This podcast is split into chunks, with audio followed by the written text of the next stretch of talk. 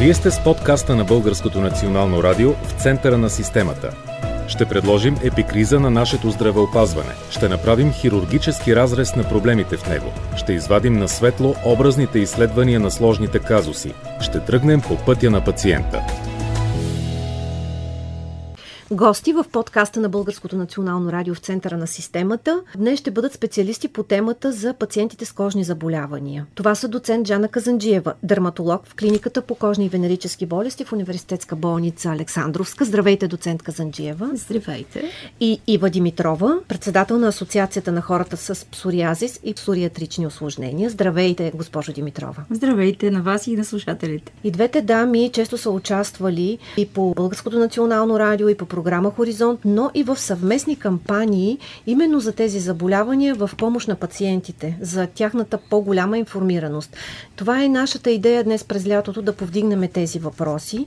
В този епизод ще си говорим за няколко кожни заболявания, атопичния дерматит, псориазиса и акнето в нетинейджърска възраст. Над 30 години жени все още не раждали се оплакаха от такъв проблем и най-вероятно има нужда от малко разяснения. Преди това обаче доцент Скаданджиева се върне от чужбина от форум, свързан с възпалителните заболявания. Ми се ще доцент Казанджиева да разкажете къде бяхте, какви са новините от този форум. Бях на седмият конгрес на имуномедираните възпалителни заболявания. Псориазис, атопичен дерматит, гнойния хидратенит, различни други кожни заболявания, като алопеция ареата, като витилиго. Това е един много специализиран конгрес, който събира основно експертите по тези заболявания. И на практика експертите разсъждават върху връзките между тези заболявания, върху новите и съвременни методи на терапия и разбира се върху бремето, което тези заболявания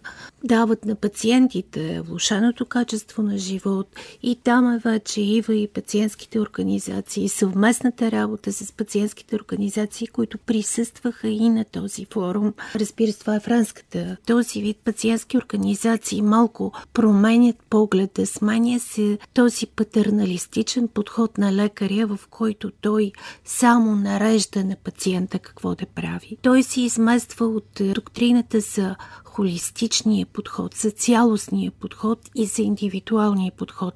Когато имаш срещу себе си пациента, ти да прецениш заболяването не само за това, че той има псориазис и атопичен дерматит, а да прецениш заболяването спрямо и другите заболявания, които той има пациента, спрямо неговите индивидуални особености и спрямо това, което той очаква от терапията, защото а, ясно е, че една голяма част от тези заболявания нямат окончателно излекуване, но примерно новите медикаменти, които масово навлязоха в псориазиса, който се очаква, дай Боже, до година, защото почти в цяла Европа те са вече в касите и се поемат от осигурителните каси за атопичния дерматит.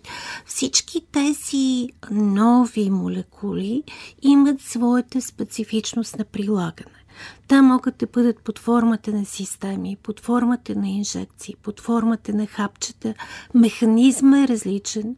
Това са различни видове лекарства и е много важно лекарят какво ще прецени, а той трябва да вземе решението заедно с пациента. Това е съвременната доктрина.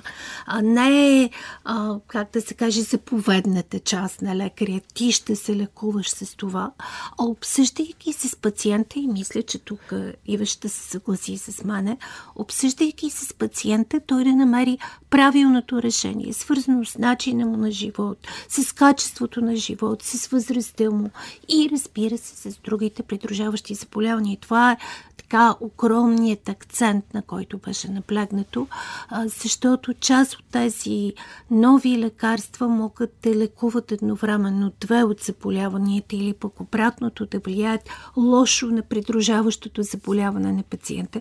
Всъщност нашата цел трябва да бъде тази а, популярна американска поговорка с един камък да улучиш две птички, в случая да улучиш двете заболявания, които има пациента. В момента е много много популярна и се смята, че това е пътя, в който трябва да върви медицина. Доцент Казанджиева, вие изнесохте ли лекция на форума в чужбина? Това беше голяма гордост за Българската дерматологична школа, защото това седмо поредно издание беше под патронажа на три балкански страни Румъния, Сърбия и България. И фактически професор Цанков от България, професор Типлика от Румъния и професор Милушкевич от Сърбия направиха една огромна част от много високо квалифицираната научна програма и ние бяхме 14 души лектори, което си го дължим на професор Цанков.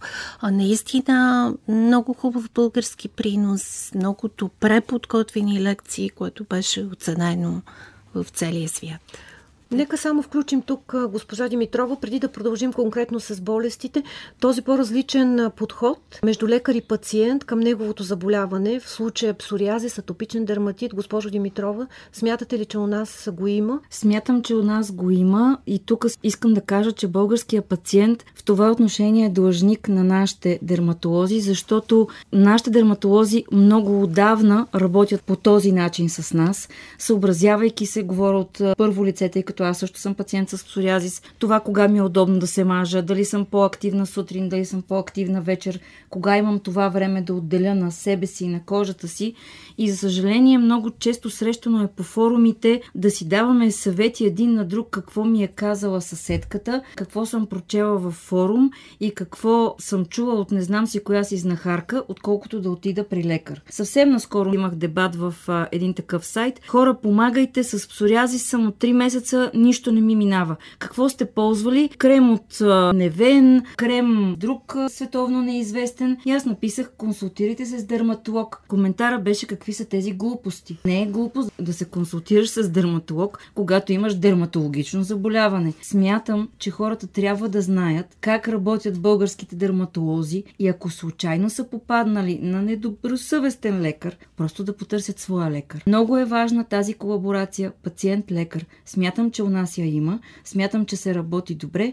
Просто ние трябва да вярваме на своите лекари. Самия факт, че тези коментари съществуват, говори, че все още не е на толкова високо ниво добрата информираност. Информираността в България е основният проблем. Преди години с асоциацията бяхме направили една пътуваща кампания относно митовете за псориазис. От това, че е венерическо заболяване, от това, че само жените боледуват от него, защото са мръсници, от това, че като седим на брега на морето с лупа си горим плаките, така ще се излекуваме. Ако пием водата, в която ковача си гаси инструментите, ако клечим върху зелка. Не мога да повярвам, че в това съвременно общество е възможно да мислим и говорим такива неща. Тази тема с самолечението на кожни заболявания още ли е актуална? Не отшумя ли? Това е среди спецификата на кожните заболявания, които се виждат. На времето имах една схема за контактния дерматит, в която първо дава съвет съседката, след това дава съвет колегата в службата, след това се прехвърляме в ветеринарната аптека, след това отиваме в истинската аптека и най-накрая, когато всичко не помага и когато сме нанесли толкова много неща, че отиваме при дерматолога, той изобщо не знае как е започнал. Слава Богу, че има съвременните телефони и пациента казва, аз ще ви покажа, то не беше толкова зле, обаче аз сложих това. Един пациент, който ми донесе тубичка и ми каза много гордо, това нещо го слагах в продължение на един месец. И аз казвам, добре, вижте, отдолу пише за мастит при коне. Хита при атопичния дерматит. Да събираме охлюви и да си ги налагаме. Отиваме към атопичния дерматит. Преди година доцент Казанджиева с вас сме си говорили, че сме единствената страна, в която не се реимбурсира домашното лечение на атопичния дерматит. Така е. Как стои сега въпроса? По същия начин. Отново България е извън Европа. Отново, благодарение на институциите, ние сме пускали една броя писма. И дружеството, и дерматолозите, и ние дори с актуализацията на бюджета, която сега влезе, сега, да. помолихме тези пациенти, които са 40 човека, да бъдат включени. Държавата няма пари за 40 човека. Той става дума за 40 човека за медикаментозно лечение. Малко повече пояснения. човека годишно най-вероятно. Сега ние не можем да кажем това за пациентите с средно тежък и тежък атопичен дерматит, при които да кажем най-общо казано, мазането не помага. Кремовете не помагат. В целия свят има признати както от Американската асоциация за храните и лекарствата, така и от Европейската. Това са FDA и EMA, които са одобрили няколко лекарства за атопичен дерматит. Вярно е, че са скъпи, но не толкова скъпи или поне еднакво скъпи, както при псориазиса, който вече повече от 10 години ги имаме тези лекарства и се, поемат. и се поемат от касата и са безплатни за пациентите. При това пациентите с псориазис са много повече. Както при псориазиса излиза една скрита заболеваемост. Хората, които са се отчаяли, хората, които аз и до ден днешен, 10 години след първото биологично средство в България, имам пациенти, които казват was what Ами аз не знаех, че има толкова добро лечение за псориазиса. Бях се учал, нищо не правя и не ходя на лекар. Пациентите с атопичен дерматит, госпожо Димитрова, сега си го купуват години наред у нас това лекарство за домашно лечение със собствени средства. Не е възможно или... да се закупи. Не. не. Как се Пациента с атопичен дерматит си купува сам преди да се стигне до тежката форма, както и при псориазиса. Все още пациентите си купуваме локалните средства.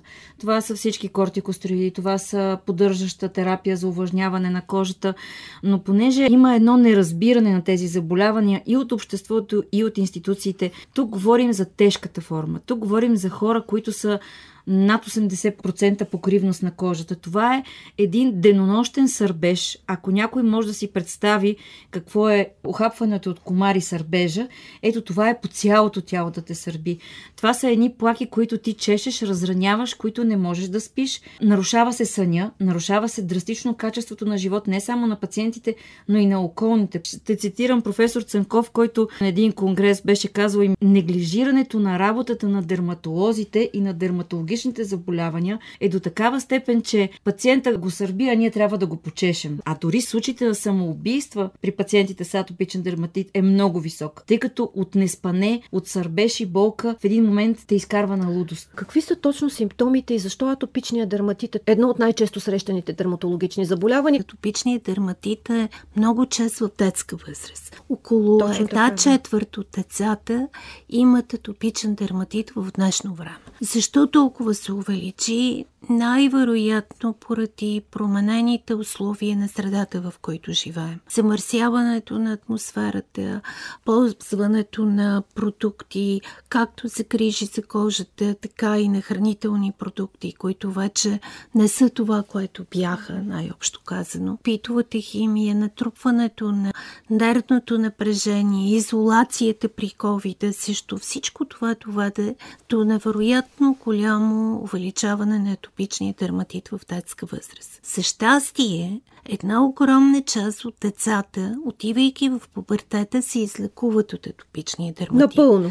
Напълно. Или може в много по-късна възраст отново да отключат, но това е малък процент. Ако приемем, че 25 до 30% от всички деца които има с, с атопичен дерматит, говорим за индустриалните страни. Говорим за Европа. Европа дава тези бройки. Между 20, 25, 30%. В скандинавските страни до 30%, защото там са много бяла кожа, руси коси, сини очи. Това по принцип е фенотипа на атопичния дерматит. Между 20 и 30% от децата. Дори ги прогностично ги качват до 50% след десетина години. Но така или иначе много деца. Само 10% отиват в късния атопичен дерматит. И от тях една част вече се състежа като пичен дерматит но наистина е супер тежък до степен, че на много научни форуми атопичният дерматит не се дефинира като обривът, който сърпи, а сърбежът, който обрива кожата. До такава степен сърбежът води до нарушено качество на живот и нарушен сън по цялото тяло. Една кожа, която е задебелена, която е с инфектирана от сърбежа, която е с следи от сърбежа, атопичният дерматит в средната тежката и тежката степен е наистина много, много сериозно заболяване. И той по никакъв начин не е само кожно заболяване. То е системно заболяване. Първо, хората с атопичен дерматит са много склонни да имат така наречената атопична триада, атопичен марш или както го изберете, но вътре влиза и астмата, и сенната храма, и алергиите към някои храни, и алергичния конюктивит. Тоест... Да кажем, че има една ос, която хваща кожата, може да хване дихателната система, но сега много се говори, ето това се говореше в Париж също за така наречения еозинофилен есофагит, т.е. стомашно-чревни проблеми. След това нервната система, кожата, нервната система изобщо да се формират се по едно и също време в ембрионалното развитие. Много тясно са свързани, както се шегуваме ние. Ние сме си роднини с нервната система. И там има тази раздразнимост, депресии, а, прословутата модерна диагноза за раздвояване на вниманието, за децата, които не могат да се съсредоточават. Всичко това е в контекста на най-общо казано атопичната диатеза, на хората, които имат не просто атопичен дерматит, а системно заболяване. Да кажем за атопичния дерматит и как се лекува у нас и в Европа. Госпожо Димитрова. Атопичният дерматит се лекува от нашите дерматолози, както го лекуват и дерматолозите в Европа. Тоест това, което може пациента да си го купи, да си го заплати, си го купува и си го заплаща. До някъде плащаме ние. Ние сме дънакоплатци. Плащаме си и лекарствата. Но когато вече сме в тежката форма, институциите и държавата и здравната каса са тези, които трябва да положат грижи за нас. В тежката форма не се поемат тези медикаменти. Много хубав въпрос, може да се обадите на здравната каса. Повдигали сте въпроса като пациентска организация? Има решение на надзорния съвет на каста, което е от преди месец. Обещание, че от 1 януари ще започне да се заплаща това лечение. 2023. Да, но между обещание и действия има огромна разлика. Колко на месец би излязло от джоба на човек с атопичен дерматит? Средно тежък. Ако си купуваме всички медикаменти и мазила, които каже да. лекаря, бях го смятала преди време. Говорим за една много широка засегнатост на кожата. Някои медикаменти са по 15 мг. Смятайте колко тубички на месец си купувам. Бях го сметнала, че около 2500 лева ми трябват. Само за това. Само за мен, само за моите мазила. Тук козметиката е специализирана. Тя не е просто козметиката, която да направиш някакъв компромис с нея. Не стоят така нещата. Там всяка една съставка е премерен, не трябва да има алергени, защото допълнително те могат да доведат до още по-големи осложнения. Само един сапун струва между 11 и 16 лева. Един сапун. При човек с атопичен дерматит. И псориазис. И псориазис. А при това ние препоръчваме да не е сапуна, да е душолио което е още по-скъпо. Но олиото възвръща баланса на кожата, докато се изсушава и съответно сърпежа става по-силен. Да кажем сега доцент Казанджиева и за псориазиса. 2-3% не е чак толкова често срещано заболяване. На фона на атопичния дерматит, за който говорим за съвсем различни проценти, но пък при псориази са, са много повече хората с средно тежки и тежки форми. Тоест там лечението като цяло на здравната каса и излиза по-скъпо, отколкото при атопичния дерматит, защото при атопичния дерматит, както каза Ива, няма да се чак толкова много пациентите с тежки форми. При псориазиса се поема от здравната каса. Клиничната така? пътека е когато има фототерапия. Тази клинична пътека не е достатъчна. Не, разбира се. Изобщо в кожните болести клиничните пътеки са безкрайно недофинансирани, поради което няма кожна клиника на печалба. Трябва да има амбулаторна дейност, за да може изобщо да се стигне до някаква печалба, но в отделенията те са нещо от типа 10 дни, 700 лева.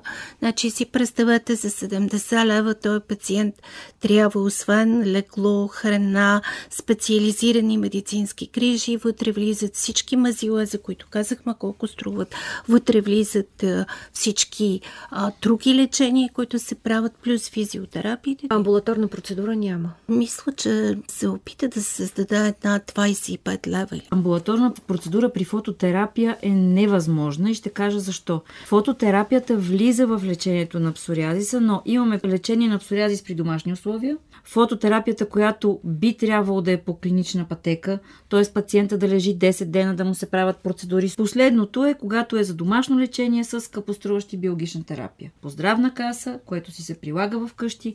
Другото е по клинична пътека, за която спомена и доцентка Занджива, че е недофинансиране. Фототерапията с какво спомага за псориазиса? Разкажете малко повече. Фототерапията е един много стар метод 50-те години на миналия век, 60-те започват хубавите уреди за фототерапия. Фототерапията действа в патогенетичната верига на псориазиса. Тя забавя движението на клетките или фигуративно казано, ако една клетка се качва прекалено бързо на повърхността на кожата при псориазиса, не за 28 дни, както е нормално, а за 7, 10, 14 дни, фототерапията забавя този процес. Освен това, намалява възпалителната реакция долу в дермата. Самата фототерапия е позната и под един много хубав момент като климатолечебния комплекс. Има го и в атопичния дерматит. Най-добрият център за лечение се намира на Мъртво море. Той не е един, те са много. Пълни с псориазис има в, в Тузлата, в Добълчик. Мястото, за което мога да кажа, че има организирано климатолечение, това е в Тузлата, благодарение на доктор Кирчева, която е управител на тази болница. Много хубави условия има там. Лечебна кал, с лиман на кал, има езеро с процедури, които са за пациентите. Но така или иначе, това е, както се казва, капка в море. Процесът е индивидуален. При някои пациенти фототерапията не действа. Има такава подгрупа пациенти, mm-hmm. които просто не се влияят от това. Много е различно. Кои са най-трудните за лечение пациенти с псориазис? Да, Тези, които нямат с... постоянство. Това вие... са най-трудните пациенти за лечение. Вие сте пациент с псориазис. Как да. започна при вас? При мен е започнало на 6 годишна възраст. Майка ми го е открила като заболяване. Майка ми е, е стоматолог. На 8 годишна възраст имам диагноза вече и от 8 годишна възраст киснах си ръцете в зехтин, тъй като при мене беше по ногтите топъл зехтин, правиха ми ни компресии. Мазали са ме с кортикостероиди. Много родители се притесняват, че децата им ще бъдат мазани с кортикостероиди и това, видиш ли, дълбоко ще ги нарани. Искам да кажа, че това е също един от митовете и е много коментирано във форумите. Кажете ми някакво лечение, само да не е кортикостероиди. Хора, когато това е под погледа на дерматолог, не се притеснявайте, кортикостероидите не са най-страшният бич на нашето време. Мен да съм на 45 години, мазала съм се с кортикостероиди години наред, това, оцеляла съм. Ти изглеждаш прекрасно и най-вероятно много добре контролираш този псориазис. Много е важна психологическата настройка. Ако пациент допусне заболяването да му влияе на начина на живот, тогава битката е загубена. На мен заболяването никога не ми е влияло, никога не ми е пречило да имам приятели, не ми е пречило на м- семейния живот. Винаги всички около мен са знали, че това, което пада от мен е псориазис. Ако някой ми каже, знаеш ли, има шампуан за пърхот, момент, не е пърхот, обяснявам какво е. Много пъти съм казвала сина ми, когато беше малък, казваше, че на мама от косата пада звезден прах, понеже се чеше и падат а, люспи. И за мен това не е било проблем в живота. И когато не е проблем в живота, ти го менажираш добре. Да, има обостряне, да, има ремисия, но това е работа в екип заедно с лекуващия дерматолог. Не да чакаш да минат месеци. Плаките да станат дебели, бели и трудно да, да се повлияват. Точно такива хора съм Когато се появи, говориш с лекуващия дерматолог, взимате заедно решение какво можеш да направиш. Дали отиваш на море, дали отиваш на планина. Всичко е заедно с лекуващия дерматолог. Доцент Касанджиева, кои, кои грешки виждате най-често при пациенти с псориазис? Ами, те са и кое ви е най-трудното, което да? каза Ива от неосведоменост. Най-често виждам пациенти с псориазис, които страдат от високо кръвно и това кръвно се лекува от пета-блокери което се смята за група крашка. Сигурна съм, че Ива го знае. Има ли връзка между кръвното а, и Има връзка, бета-блокерите могат да влушат псориазис. И това просто трябва да се знае. Но дали този пациент въобще е уведомил кардиолога си, че има псориазис? Какво точно се е случило? Можеш да имаш хипертония, да си на блокери в един момент да имаш псориазис и тогава пък е работата на дерматолога да попита с какво се лекува тази хипертония и съответно да махне бета-блокери. Няма нищо сложно да се смени бета-блокери с друг медикамент. Но понеже си говорихме за най-тежките форми, най-тежките форми са на така наречения пустолозен псориазис. Този, при който се появяват и гнойни образование, то е наистина много тежък изключително Те труден. ли са? Да, могат да бъдат само по дланите и по стъпалата. Това е достатъчно тежко, но наистина най-тежката форма е когато е по цялото тяло. И понякога това е свързано с краешка точно на пациента, който слушайки един, друг или трети е направил нещо, мазал се с неправилното лекарство, взел е неправилните лекарства, но постулозният псориазис е нещо действително живото застрашаващо. Лекуваме ли го у нас? Опитваме се, разбира се, няма крайно лечение, за съжаление, но ако се хване в един по-ранен момент, можем да се справим. Можем ли да кажем, че имаме достатъчно добри медикаменти за лечение на псориазиса у нас? Използват ли се те? Достъпни ли са? Тук сме европейци. Сме се преборили. Всичко, което е на пазара или поне една голяма част, чак инхибиторите още не са дошли, но една голяма част от хубавите лекарства се поемат от касата, право на нея. Касата тук е абсолютно точно се справи с финансирането на проблема и няма пациент с тежък псориазис, който да е останал без лечение който да се обърнал към нас, разбира се. Причините за псориазиса какви са? Не е установено, но са установени много предразполагащи фактори. Те могат да бъдат както външни, така и вътрешни. А от вътрешните възда същият стрес. След това има някои лекарства, които могат да отключат псориазис. Лекарства в най-различни сфери, които при генетично предразположение могат да отключат да. псориазис. Но ако всичко това е написано в историята на заболяването на пациента, това, за което отново говоря, индивидуалният подход – той няма да получи такова лечение. Примерно, казвам литиевите препарати в психиатрията, с които се лекуват част от психиатричните заболявания. Ако този пациент има псориазис, категорично да не бива да му се дават. Ако има близки с псориазис, също психиатрия трябва да прибегне към друго средство. Има куп неща като травми, изкарения, като имах един пациент, да кажем, който след свалянето на гипса, но неговата майка е с псориазис, на мястото, където се беше опирал точно гипса в кръка, беше направил първата си лезия на псориазис. От татуировки може да се провокира, ако, ако имате в рода си псориазис, по-добре се въздържите от такова нещо. Госпожо Димитрова, най-важното, което пациентските организации трябва да правят по отношение на тези две заболявания... Стресът е много индивидуален за всеки човек. Ако за едно в случая визирам и себе си 6 годишно дете стрес е тръгване на училище, за друг може да е, че кучето го е излаяло и то се е стреснало.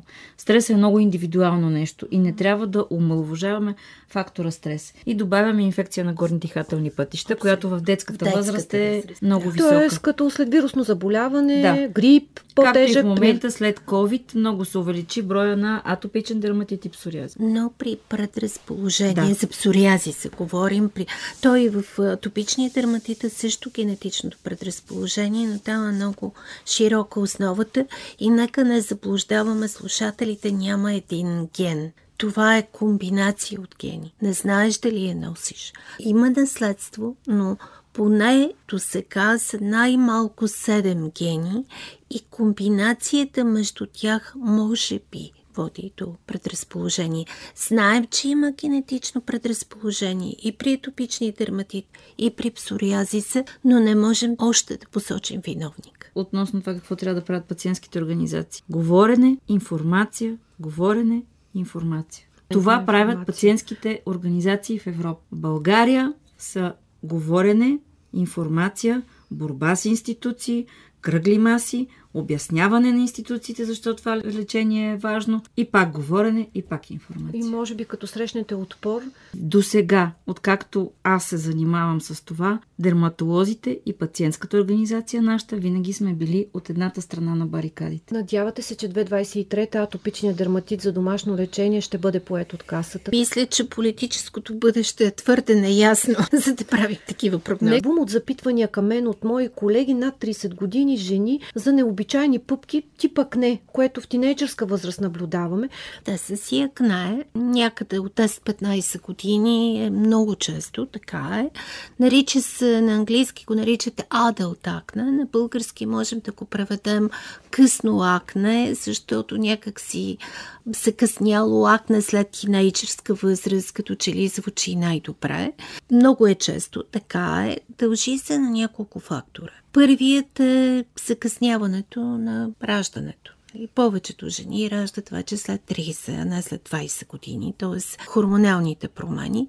И второто е отново същият стрес.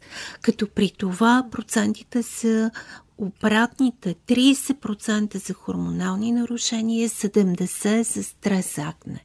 Значи възрастовото, ама тези пациенти не са възрастни, да ги наречем закъснялото акне, е предимно свързано с стресова работа. Аз имам силно безбройно количество млади жени, предимно има и мъже, но при мъжете много често това е свързано с хранителни добавки, фитнес добавки, хормони, някакъв спорт, който те са се запалили прекалено много са влязли и в химията на спорта.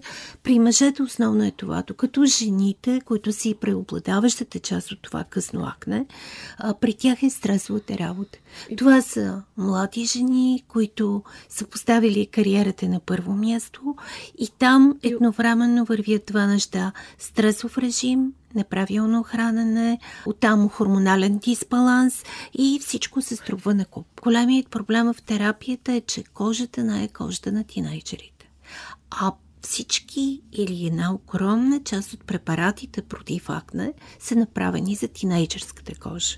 Докато тук трябва много повече хидратация, много внимателен избор и едва сега на пазара те първа стъпват почти вече първите големи фирми започват да дават е, специалните съвети, специалната козметика за късното акне. И правилно, въпреки че дерматолозите се оправихме и така, за нас е ясно, че това е различна кожа и трябва да бъде третирана по различен начин. Един огромен проблем. Не можем да използваме вътрешното лечение за тежко акне, което използваме при тинейджерите, защото при него ние категорично се разбираме, че не трябва да се запременява от жените в рамките на една година. Приемат ли се лекарства, различно е. Много неща има. Има сега едни нови тенденции, които са свързани и с чревната микрофлора, и с пехато на измивните средства, на кремовете, които се слагат.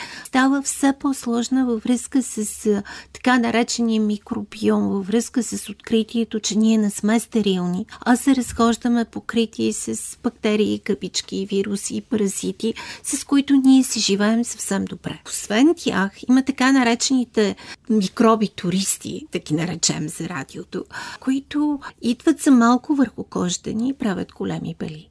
Значи, дерматологът, освен цялото си знание за кожата, сега прибави една друга огромна вселена и това са микроорганизмите, с които съжителстваме, кожния микробиум, за който трябва много да мислим и да го държим в равновесие. Отново повтарям, всичко зависи от пациента, който е срещу теб. Съветът зависи е? от неговият е, начин на живот, зависи от това как се храни, какво прави. Не случайно акне и диета е една тема, която непрекъснато идва, в която се забранява млякото на пациентите с акне. Забранява се млякото от кравите, които са хранени с меския. Госпожо Димитрова, имате ли коментар по този въпрос с това акне? Когато става въпрос за кожен проблем, да търсим дерматолог. Има връзка с кистозни яичници, защото тук имаме хормонални проблеми. А противозачатъчните обикновено помагат в случаите на акне. Големият проблем е този, за който аз вече казах. Жените с късно акне искат да раждат. Няма как да, да им дадем противозачатъчни. Да. Ние водим един разговор с пациента, който обхваща всички особености на неговия обрив. Много ви благодаря, гости, доцент Жана Казанджиева и Ива Димитрова. Вие бяхте с подкаста на Българското национално радио в центъра на системата.